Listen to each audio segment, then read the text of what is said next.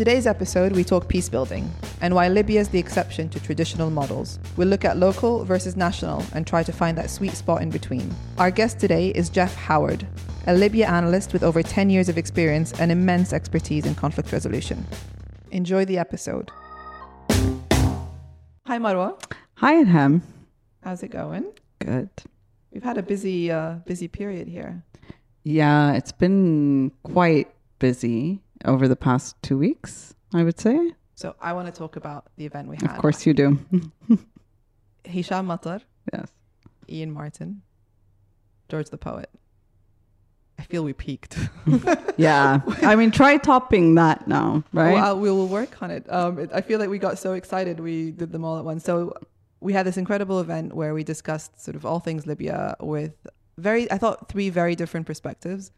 Hisham brought, um, as he always does, a very elegant reflection on what it, you know, what the personal struggle is, and kind of framing it, I think, in a really interesting historical context, which I think often gets with missed. Humor as well. Humor. I, mean, I, I I appreciated that. Yes, and and and, and buckets of charm, which yes. is always helpful. Um, then we had Ian. So Ian Martin was obviously the first special representative um, in Libya. With with mixed uh, reviews, I I sense, um, but he he was good at reflecting on the international role and the sort of historical international in Libya, but also about the challenges of it. And I think he brought nuance and self-reflection in a in a sort of humble way, I thought, on what was going on. And then obviously George. There's also the Rawia intervention, yes. which I thought was was quite powerful. So who's Rawia? Um, so we should tell our audience. Yeah. You can introduce her. So Rawia is an incredible activist that we've worked with for a few years now in Libya, and um, has worked relentlessly. I mean, she is she's problematic in some ways because she's the kind of person that if something goes wrong, she runs to it instead of runs away from it, which from the perspective of documenting violations is is great. But from the perspective of someone who's responsible for her as her employer, I'm terrified constantly about her well-being. But she has been crucial to us figuring out what's going on on the ground since, you know, fourth of April started. Um, and we were due to welcome her um, last week here in London to to have her talk about what she's been seeing and to bring a first-hand experience from the ground. But uh, unfortunately, but not unsurprisingly, her visa was declined by the by the Home mm-hmm. Office here um, on what I think are is a very gendered basis. Mm-hmm. Um, and I think we'll we'll probably pick that up in our episode on, on women in conflict yeah. and, and how they're particularly um, singled out for... For being single women. Yeah, for being single women, exactly. But, you know, I think that was really upsetting. Um, but what she did do instead was write a most moving intervention um, that I struggled to get through. So I was the opposite of Hisham's elegance in my performance. Um, I don't but know, was, equally powerful. I thought it was is uh, was it was quite a powerful um, intervention. Can we make sure this gets into the episode that my intervention was equated with Hisham's? This is a personal career highlight. Um, and yeah, so I think that was it was really it was really difficult for me to deliver. But I think she particularly found it so.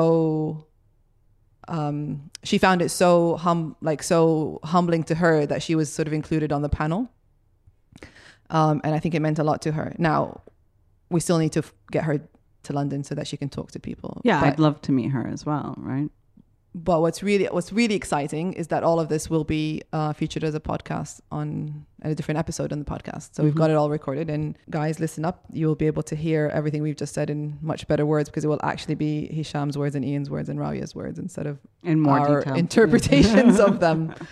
Um, Did you want to say anything about anything specifically that came up that you found interesting? Any points that came my up? My highlight, obviously, was George the Poet. I, I hadn't heard his podcasts before that. And so I was deeply moved by... Uh, I could see you were crying. Oh, yeah. No, I teared. I did. Um, because it just captured so eloquently, so beautifully. No, I, I mean, I can just go on. I am a fan now. It was, it was really powerful, um, his performance in the end. And it really brought it home, the entire event. So I had actually listened to the episode before, obviously, but he actually updated it for the performance last week. And that was that took me by surprise because I thought I had nailed the fact of that I would not cry anymore. And then he added a bit and I was like, oh, damn it. He got me again. Um, but yeah, so George, uh, I'm sure most of our listeners will know him better than they know us, um, has got the most pop, the sort of most successful podcast of the year uh, here in the U K. Um, and so we're grateful that he's given us some of his time as well. Okay, so um, one of the themes that's been coming up in meetings and also came up at this event we keep talking about was the idea of political negotiations and trying to find a settlement or a ceasefire for what's happening in Libya. And it's a topic that is um, is being covered a lot in the in the in the domestic media in Libya, and people are talking about it. But we keep hearing terms, and I'm not sure I always even I always understand what these terms are. So we we've heard of Skhirat, we've heard of the Libya Political Agreement, the L P A. We had the National Dialogue. Can you name any? Oh, we had the Haftar proposal for a ceasefire. And obviously last week or the week before, the Sarraj proposal. So I think it'd be really helpful to just actually go through what those means, but also on just to look at the anatomy of what a peace deal looks like and what that really means. And I'm really excited that we have um, someone with immense experience in this uh, joining us today. Jeff Howard, who is uh, a Libya an- an analyst and For uh, over ten years. For over ten oh, years. pre two thousand eleven. I need to, I really need to highlight that. We must that. emphasize that. So he knows Libya before, during, and hopefully we'll know it after um, this process. Um, and we're just excited to be able to talk through this with you, Jeff. And um, maybe I'll just start with a really basic question. So when we're talking about a, a peace deal or a conflict resolution process, what does that really, what does that really mean? So I think it um, has different meanings in different contexts and at different times, and this is part of the problem. So as you said, there are lots of words and phrases bandied around: political settlement, elite bargain, that kind of thing. You know, I think at, at the most basic and general level, you have two processes that can work concurrently. You have one whose specific task is to end violence. And that is often called um, a kind of elite bargain deal. So essentially, the warring parties agree to stop violence because, um, say, they carve up access to resources and so forth. And then there, then that has to slot into a longer-term process that essentially tries to create the basics of a new political structure. And that is a kind of polit- uh, political settlement. So essentially, the way in which politics flows from an elite level bargain, um, and politics in all of its means, so the control of violence, institutions, these kind of things. And I think one of the problems in the Libyan context is that we've had flare-ups of violence, but violence has not been that intense, and there has been no clear resolution on the battlefield. And I think that's one of the key principles from conflict resolution theory, is that actually conflicts are resolved militarily first and foremost. And then what flows from that is a political deal. Um, so arguably in Libya, there has been no clear resolution to the conflict since two thousand eleven, perhaps. And that's because we haven't had enough fighting. I would hate to say that. Um, I think it's possibly a result of Libya's relatively unique social, political, economic structure, highly, highly fragmented. So essentially, you know, you have this coalition of um, highly localized political and econ- economic groups, none of which is able to dominate. Um, and I think what that means is that you have a, a conflict that is inherently much, much more difficult to resolve. So firstly, a conflict that's difficult to resolve, and then secondly, a political settlement that's incredibly hard to negotiate off the back of that, because you have nothing really that's unifying in terms of people or structures or, you know, financial incentives and so forth. So actually the, the traditional m- mechanisms that you would use are not really there. So can we have, like, so can we think of examples? Because I, obviously we always think that Libya is exceptional because we work on it, and so you always think what you're doing is really different. And we hear that a lot. No, Libya's different. Libya's an exception.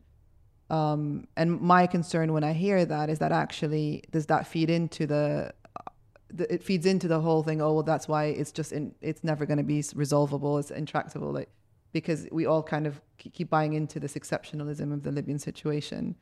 Um, and I wonder whether it's it's good to break that down a little bit more to understand what is it about the Libyan situation that's so different, um, and perhaps where there is a little bit of sort of relative similarity with other situations that we could learn from.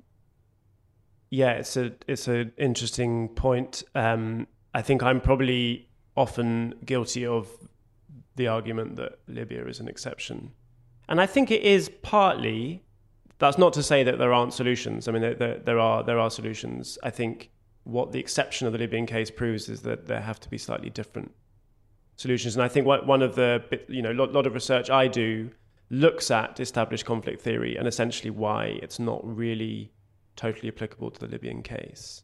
And I think, and this was the focus of my doctoral research, and and, and when and how and if I do that is a subject of yeah. a different uh, we all have our little conversations. But so I so when I was when I was doing some doctoral research and, and some of my other research on this, so I, I sort of identify three features of the Libyan conflict that that I think don't fit into. Uh, or, or means that that Libya doesn't neatly fit into current conflict theory. Um, so the first is that the state is not an autonomous um, or powerful actor, and it sort of faces multiple competing sources of credibility and so forth.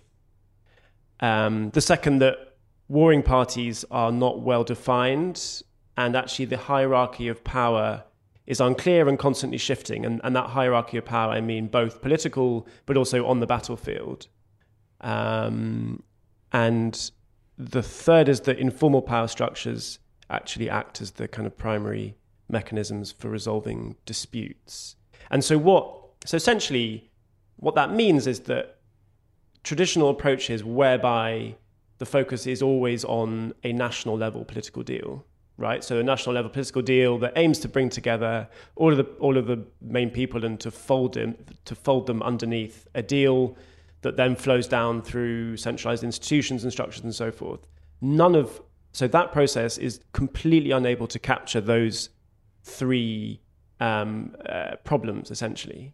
So that, you know, the L P A, so you, you mentioned the L P A, this was a kind of elite or, or kind of a higher national level elite deal that was completely unable to capture essentially the way politics worked in Libya. So it, it completely ignored the main mechanisms for politics.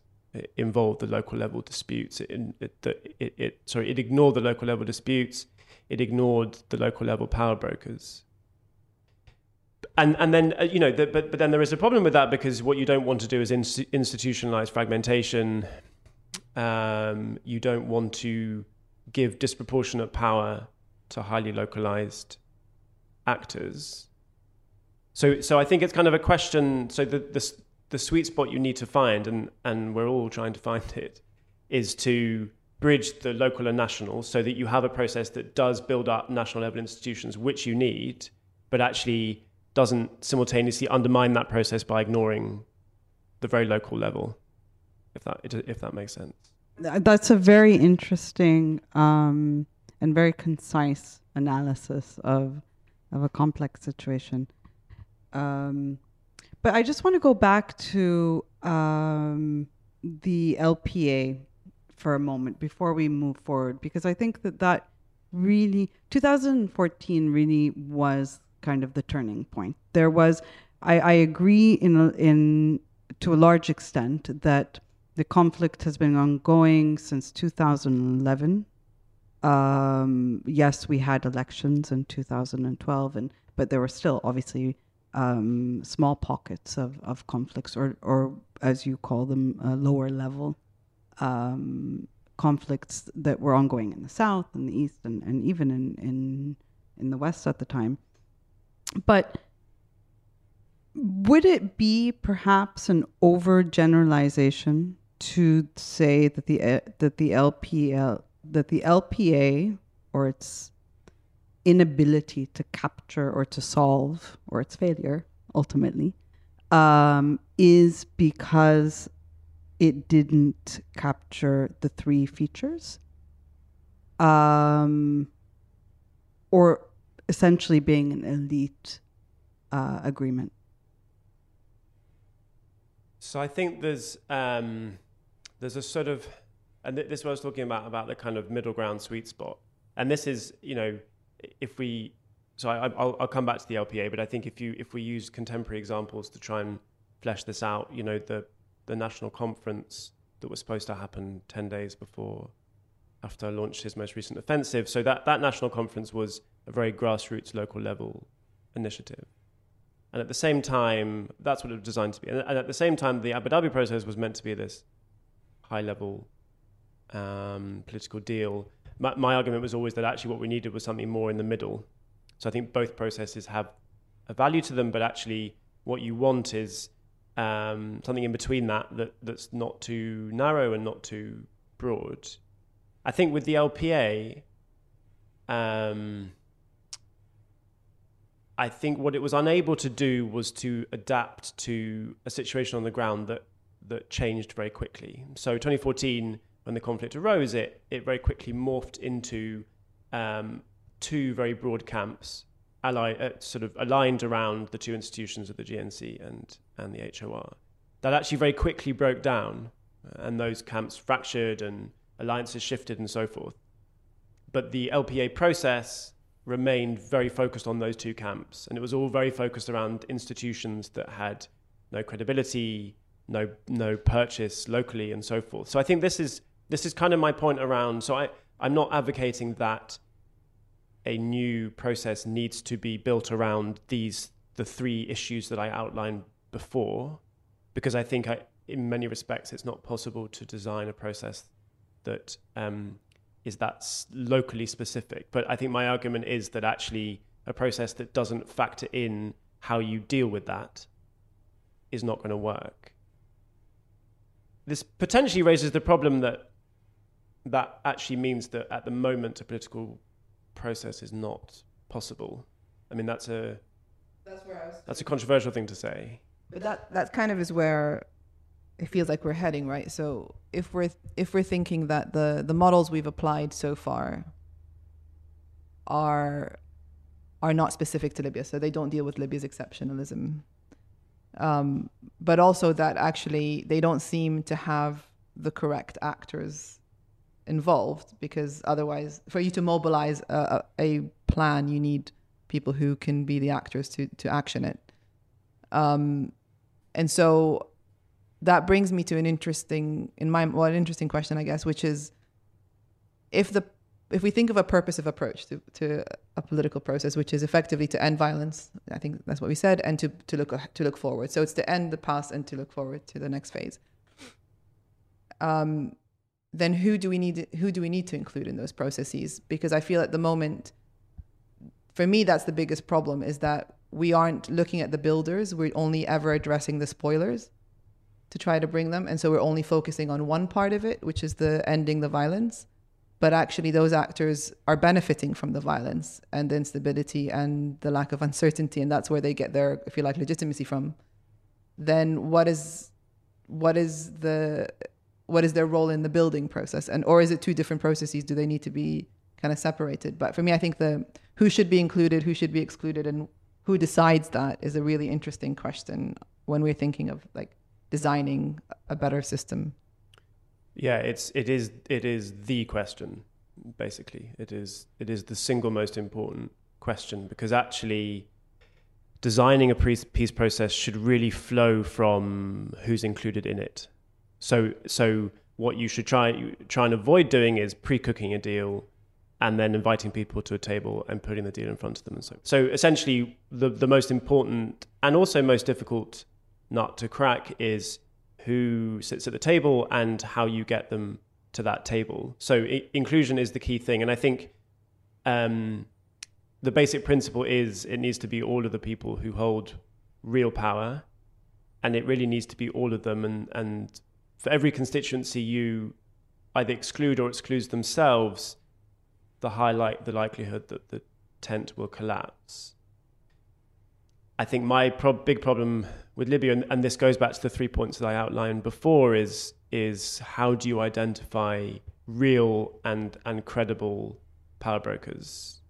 I mean, there is an argument to say that there aren't elites or power brokers in the sen- in the kind of traditional sense. How how do you get enough representatives, for example, from Misrata, who have enough buyback and and and credibility amongst the various sections and subsections of Misrata? And and how do you do that? And so then how do you get people from Misrata to sit down with Eastern constituencies, members of the of the L N A? How do you get them to sit down with people from Bani Walid?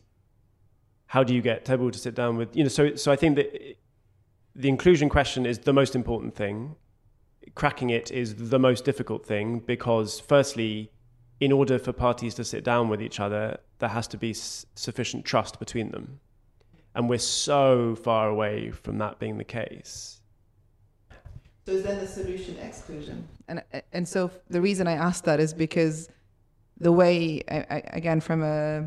So this isn't my business. Political negotiations, thank God, is not my business. Um, but from my perspective, I, I look at who's at the table.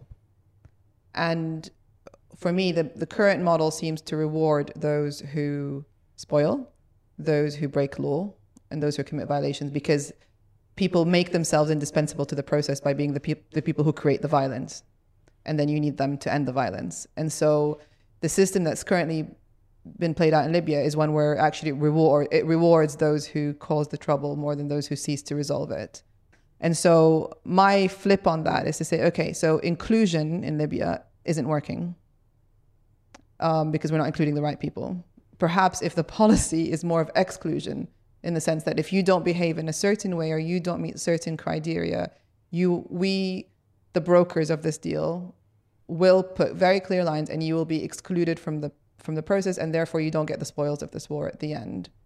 And perhaps that might change behavior, or that might make people, if you like, take a moment to reflect on their actions, and uh, and there's an opportunity for them to come back to the table if they change behavior. Because I think for me at the moment, all we do is reward bad behavior.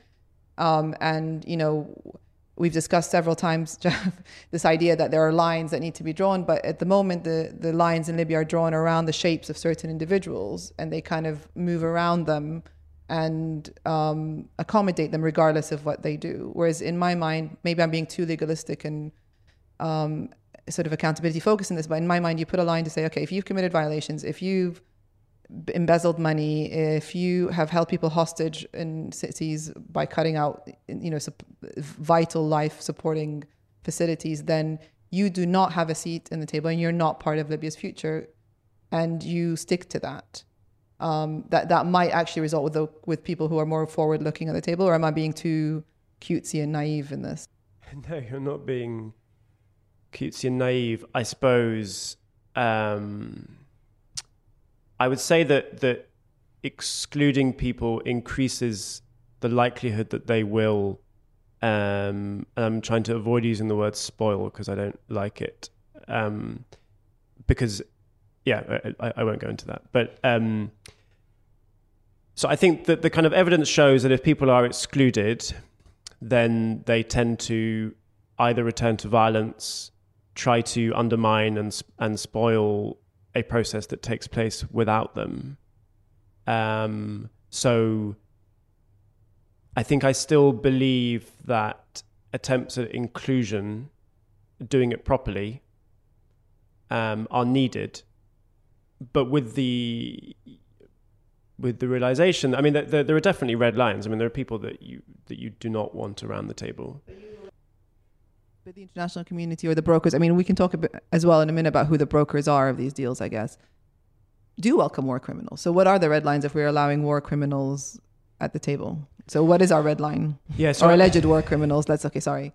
Well, I suppose I suppose the, the red lines are, are people who are... Um, either sanctioned or um, designated terrorists or so. It's, but I mean, uh, so, but I, I I want to move away slightly, because I think that, you know, if the priority is to stop fighting, and a way to stop fighting is to engage and negotiate and mediate with people who are fighting, then I think you have to necessarily have quite a broad tolerance of people you're willing to negotiate with.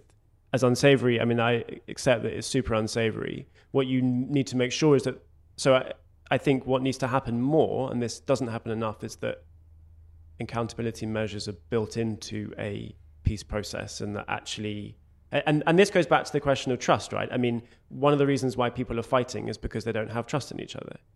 And one of the reasons they don't have trust is because of a lack of accountability, because of a lack of a, the rule of law, because it's about retribution, not justice. And, and that's a huge problem. So I think to not address those is not getting to the root causes of the conflict. It's exciting. We have some common ground here, which is incredible, because normally this, this tends to go down to the peace versus justice conversation, which for any listeners who do law school at any point will will be the bane of your life. But I think for for us, this is exciting to think that we can design a peace process, if you like, that is enshrined in the concept of accountability and the rule of law is, frankly, a retirement point for me.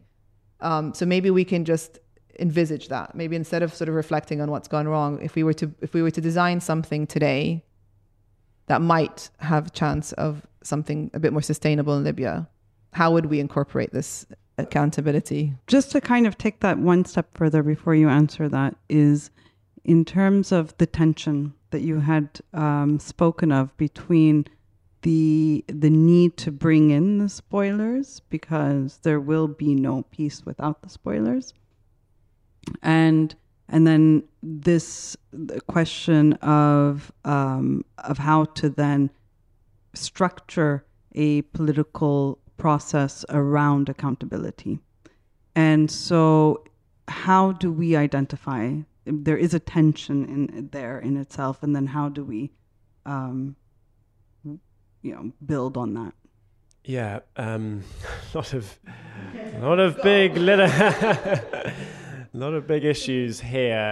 um So before I, I give you all of the solutions, I um, I just want to maybe make a couple of more general points. I mean, I think, so on the idea of exclusion, I think what we've got to be super careful about, firstly, is who has the credibility and mandate to decide inclusion, but actually more importantly, exclusion. And also the fact that exclusion can so easily become weaponized, as can inclusion. So essentially, somebody comes to the table because it's going to shaft their opponent, right? So, I mean, so so I think that there has to be that element of of sort of key, of sort of eyes open as you go into the process. I think also, I just want to touch briefly on this question of of kind of elite bargaining. So essentially, you know, what, what a peace process is trying to do is formalize a process of, of elite bargaining. Can we just maybe explain what elite means in that context? Because I'm not sure how many of our listeners will be kind of au fait with this lingo, because I, I struggle with what we mean by elite bargain.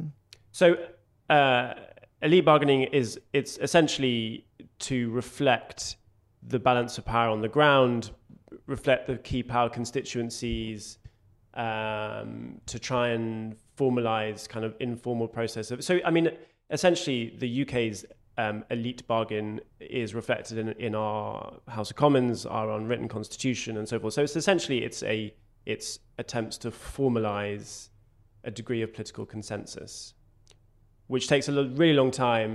It can be in a constitution, it can be in a kind of um, unwritten informal agreement between people.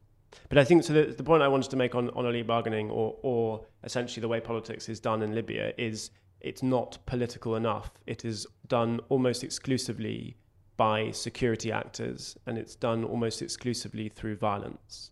So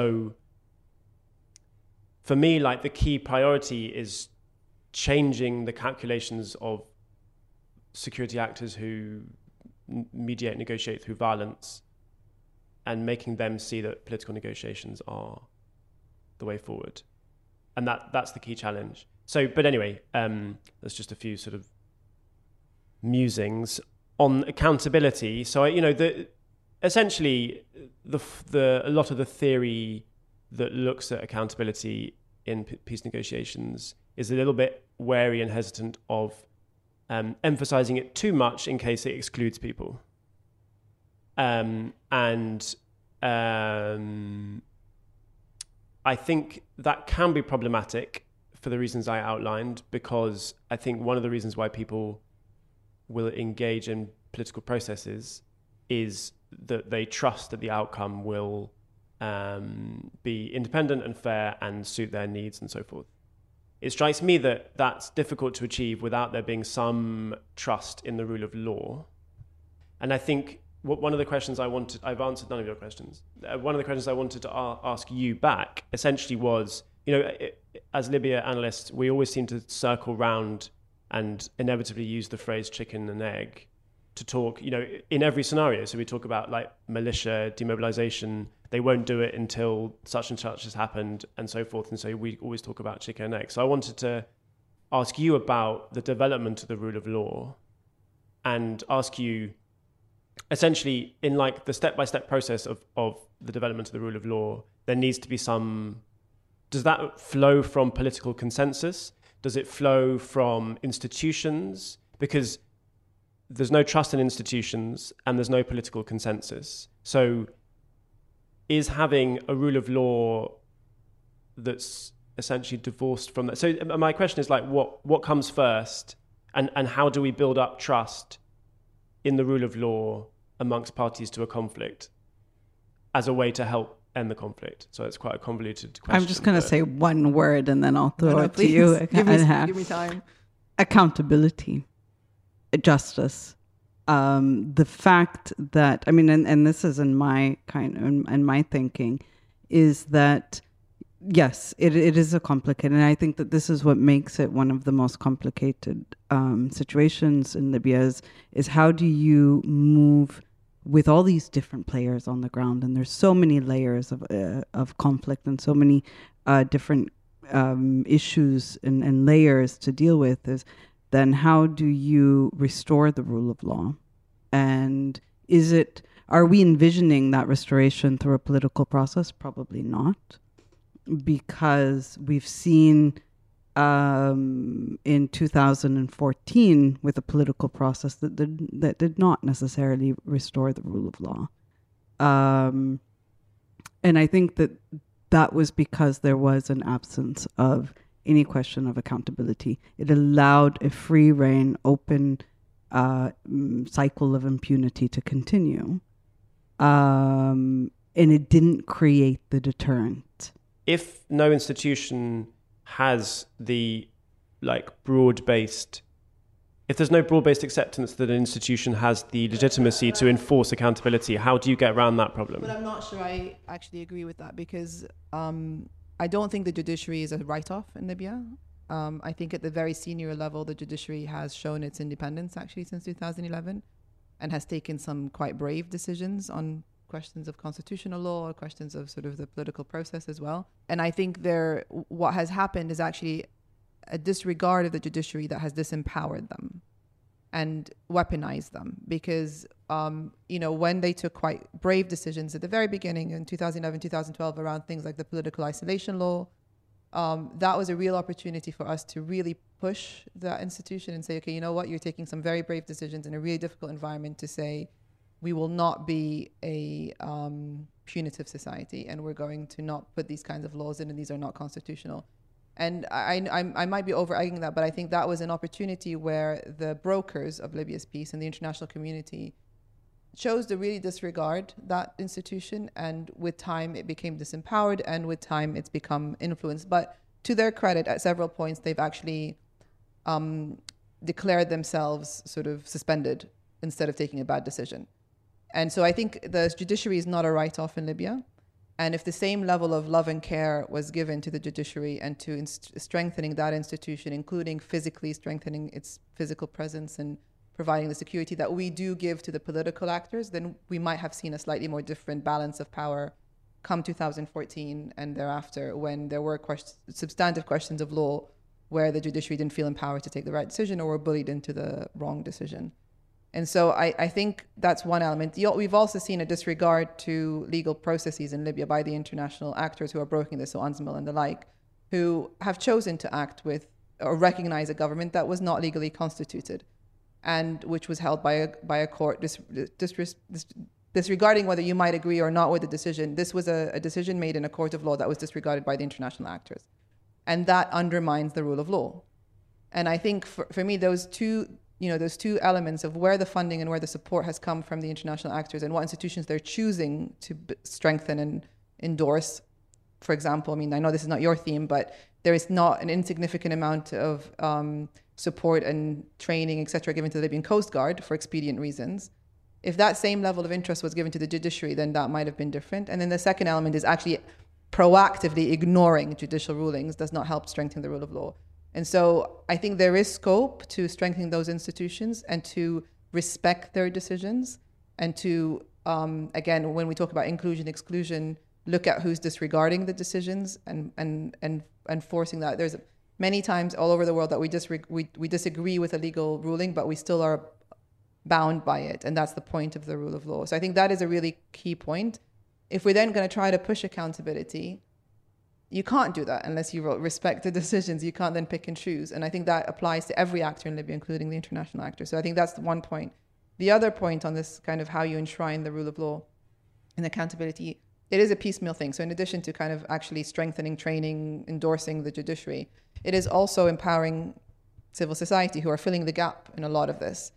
Um, and again, there we're seeing a redirection of support in civil society to civil society that does more non-controversial humanitarian work than those who are trying to push an agenda of accountability or looking at to seek mechanisms abroad. So I don't think it's a write-off. I think it is piecemeal, but actually there's quite a few mechanisms there. And then there's obviously, given the fact that the Libyan process is very heavily led by the U N mission and supported by international actors and endorsed heavily on both sides by international actors, there is the accountability at the international level. So we don't need to look at the failed institutions in Libya as our comfort to, well, there's no real accountability or rule of law, because we can go up a level or up two levels. And I think that's what is missing here. So again, the I C C is not an institution we all love and adore, but it is one that's available to Libya. And again, the international actors are not given it enough support financially for the Libya file, but also morally by pushing Libyan actors to abide by it. So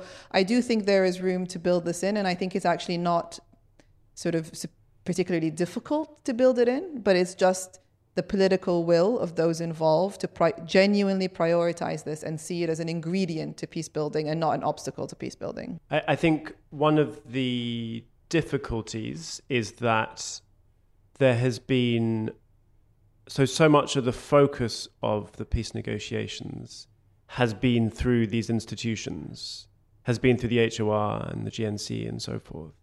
And I think that negotiations have become mired in a sort of incredibly intractable conversation over who is um, who is legally recognized, who has legitimacy, um, and so forth. And I think it's, in some respects, I think it's made the job of negotiations much more difficult. And these these institutions have been given, I think, um, a disproportionate veto over the whole process and have forced us to engage in um, a sort of legalistic, in, in a sort of legalistic um, environment in which we have no legal answers, right? So I mean, so so I think that we're we're kind of that there's a bit of a worst of both worlds, if that makes sense. But I think your idea of building in, so firstly, not ignoring the Libyan judiciary, I think is is a really important point. And secondly, your point on civil society, I think, is really crucial. And, th and this is actually also slightly gets us back to the question of inclusion. And I think what you want to make sure is at the same time you're including the power brokers, you're also empowering civil society so that they become mutually reinforcing things, so that, civil, so that the power brokers have to be accountable to civil society and civil society can influence what the power brokers are trying to do, if, if that makes sense. No, I agreed. And I mean, you know, we, we used to joke that when we were looking at the list of the proposed two hundred people or so that would be invited to the national dialogue and, you know, I mean, partly ego, but partly factual, like, why are we there? You know, who is at this table? Exactly. And how have we decided that these are the two hundred people that represent the Libyans who will genuinely get a deal? And especially as this is meant to be the national kind of wider dialogue and not just the political elite. I mean, I, I still think political elite is, is an oxymoron in the Libyan yeah. context.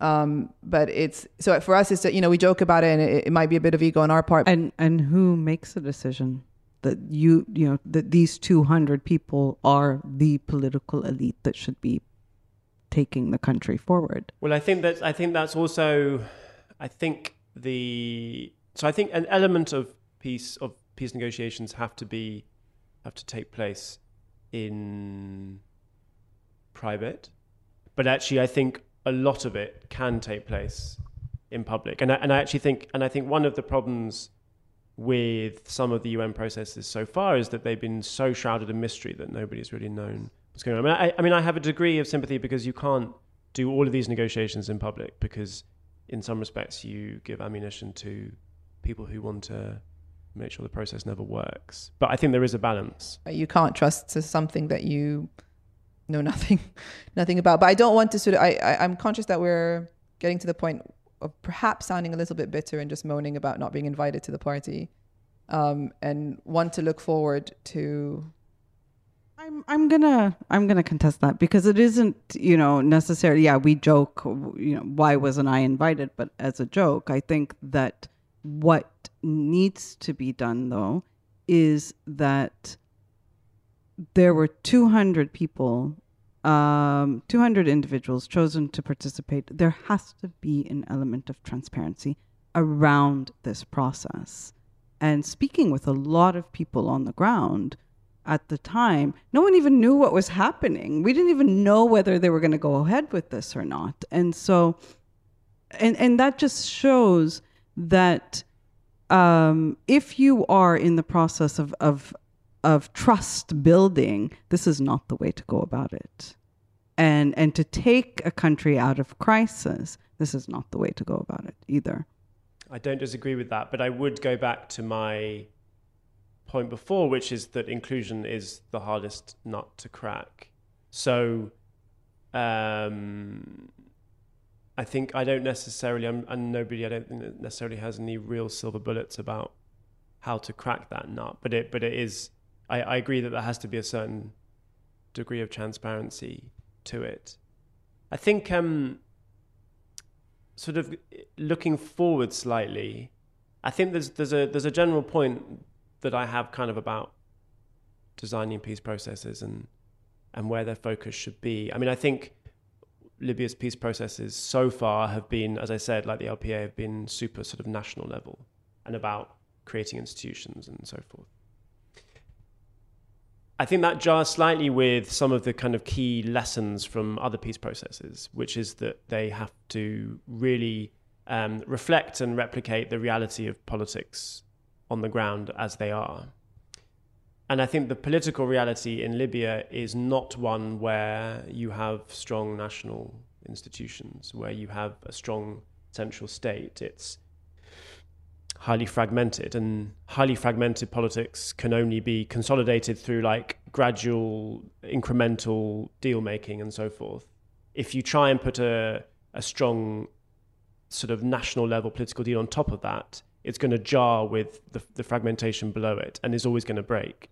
And I think that's part of the reason why the L P A break is it was it, it broke as it was essentially running against these tectonic plates of highly localized fragmented politics. So I think what you know it, going forward, what, what I think is would be better to have would be a kind of series of deals and and that start locally and look to work their way their way up as a way in, and I think that will also help to kind of build trust. It will help to um, so so a kind of bottom a bottom up that meets a top down.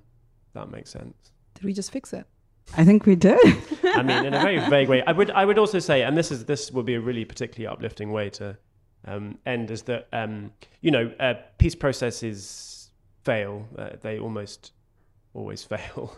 In the long history of peace processes across the world, I think more have failed than have succeeded. I think the key point for me is that they fail in a helpful way.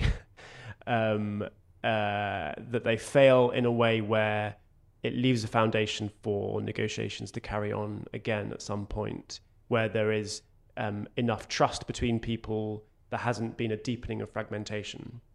So I think that the focus in some ways needs to be on how to fail well um, and not how to make things worse. I mean, I think for, in, in my view, the failure of the L P A made things worse because I think it increased fragmentation. It created sort of paper elites. Um, and so I think, I think we should always be looking through a political process, right? We should always be looking at where is this heading? both in terms of like broader state building, um, bringing in accountability and, you know, looking towards transitional justice, connecting with grassroots, but also about if this doesn't work, where are we going to be left in six, twelve months time? So I think this idea of looking through peace processes is really important. We get super bogged down in the day-to-day, and that's um, that's not helpful for state building. This feels like it sets us up for a sequel, um, Jeff. But thank you so, so much. That was um, that is a lot of meat in that. And and very... Um, inspiring. Yeah. No, Oddly I mean, so. I, it, it's actually... You feel more optimistic. You know, we all know Libya well. We also know that Libyans all talk to each other. Um, and so I think there's a lot of... I, I'm, I'm sorry I'm going back to these kind of buzzwords, but there is a lot of elite bargaining happening on the ground already. People are talking to each other. People are working things out. Um, there's a lot of animosity and so forth, but there's stuff that we can work with and, you know, local ceasefires, local trust-building measures is, to my mind, going to be way more successful than trying to shoehorn in some kind of national level something. And I also, as a motto for life, I think fail well is... Yeah, I like is, that. Is I'm going to take that away. I'm going to fail well. I keep going and and and and and. I also want to make the point that what you want to be careful of in focusing on the local level is that you don't institutionalize the kind of justice problems that, you know, because justice is always, the recourse has been to the local and the informal, and that's just institutionalized a cycle of violence. So I suppose a note of caution to my own advice would be that you have to make sure that you're not institutionalizing the negatives of localism. Thank you. May we all fail well. May we all fail well. Thank you so much for listening. If you enjoyed the show, please leave us a five-star review on iTunes. This will help us get discovered and keep growing. If you would like to suggest any guests or topics for future episodes, please let us know on our Facebook page, Libya Matters, or tweet us at Libya Matters Pod. This episode was hosted by Ilham Saoudi and myself, Marwa Mohammed. Produced by Tariq al-Miri. The people who put it all together are Linda Patumi, Ilham Saoudi, and myself, Marwa Mohammed, along with our interns, Marianne Souze and Ahmed Madi. Libya Matters is made possible by our partnership with International Media Support, I M S. Thank you for listening to Libya Matters. Tune in next week for a new episode.